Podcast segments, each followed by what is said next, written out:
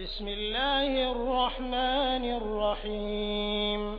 قل أعوذ برب الفلق من شر ما خلق ومن شر غاسق إذا وقب ومن شر النفاثات في العقد ومن شر حاسد إذا حسد.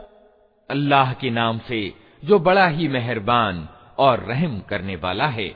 कहो, मैं पनाह माँगता हूँ सुबह के रब की, हर उस चीज़ की बुराई से जिसे उसने पैदा किया है, और रात के अंधकार की बुराई से जबकि वो छा जाए, और गांठों में फूकने वालों या वालियों की बुराई से, और ईर्ष्या करने वाले की बुराई से जबकि वो ईर्ष्या करे।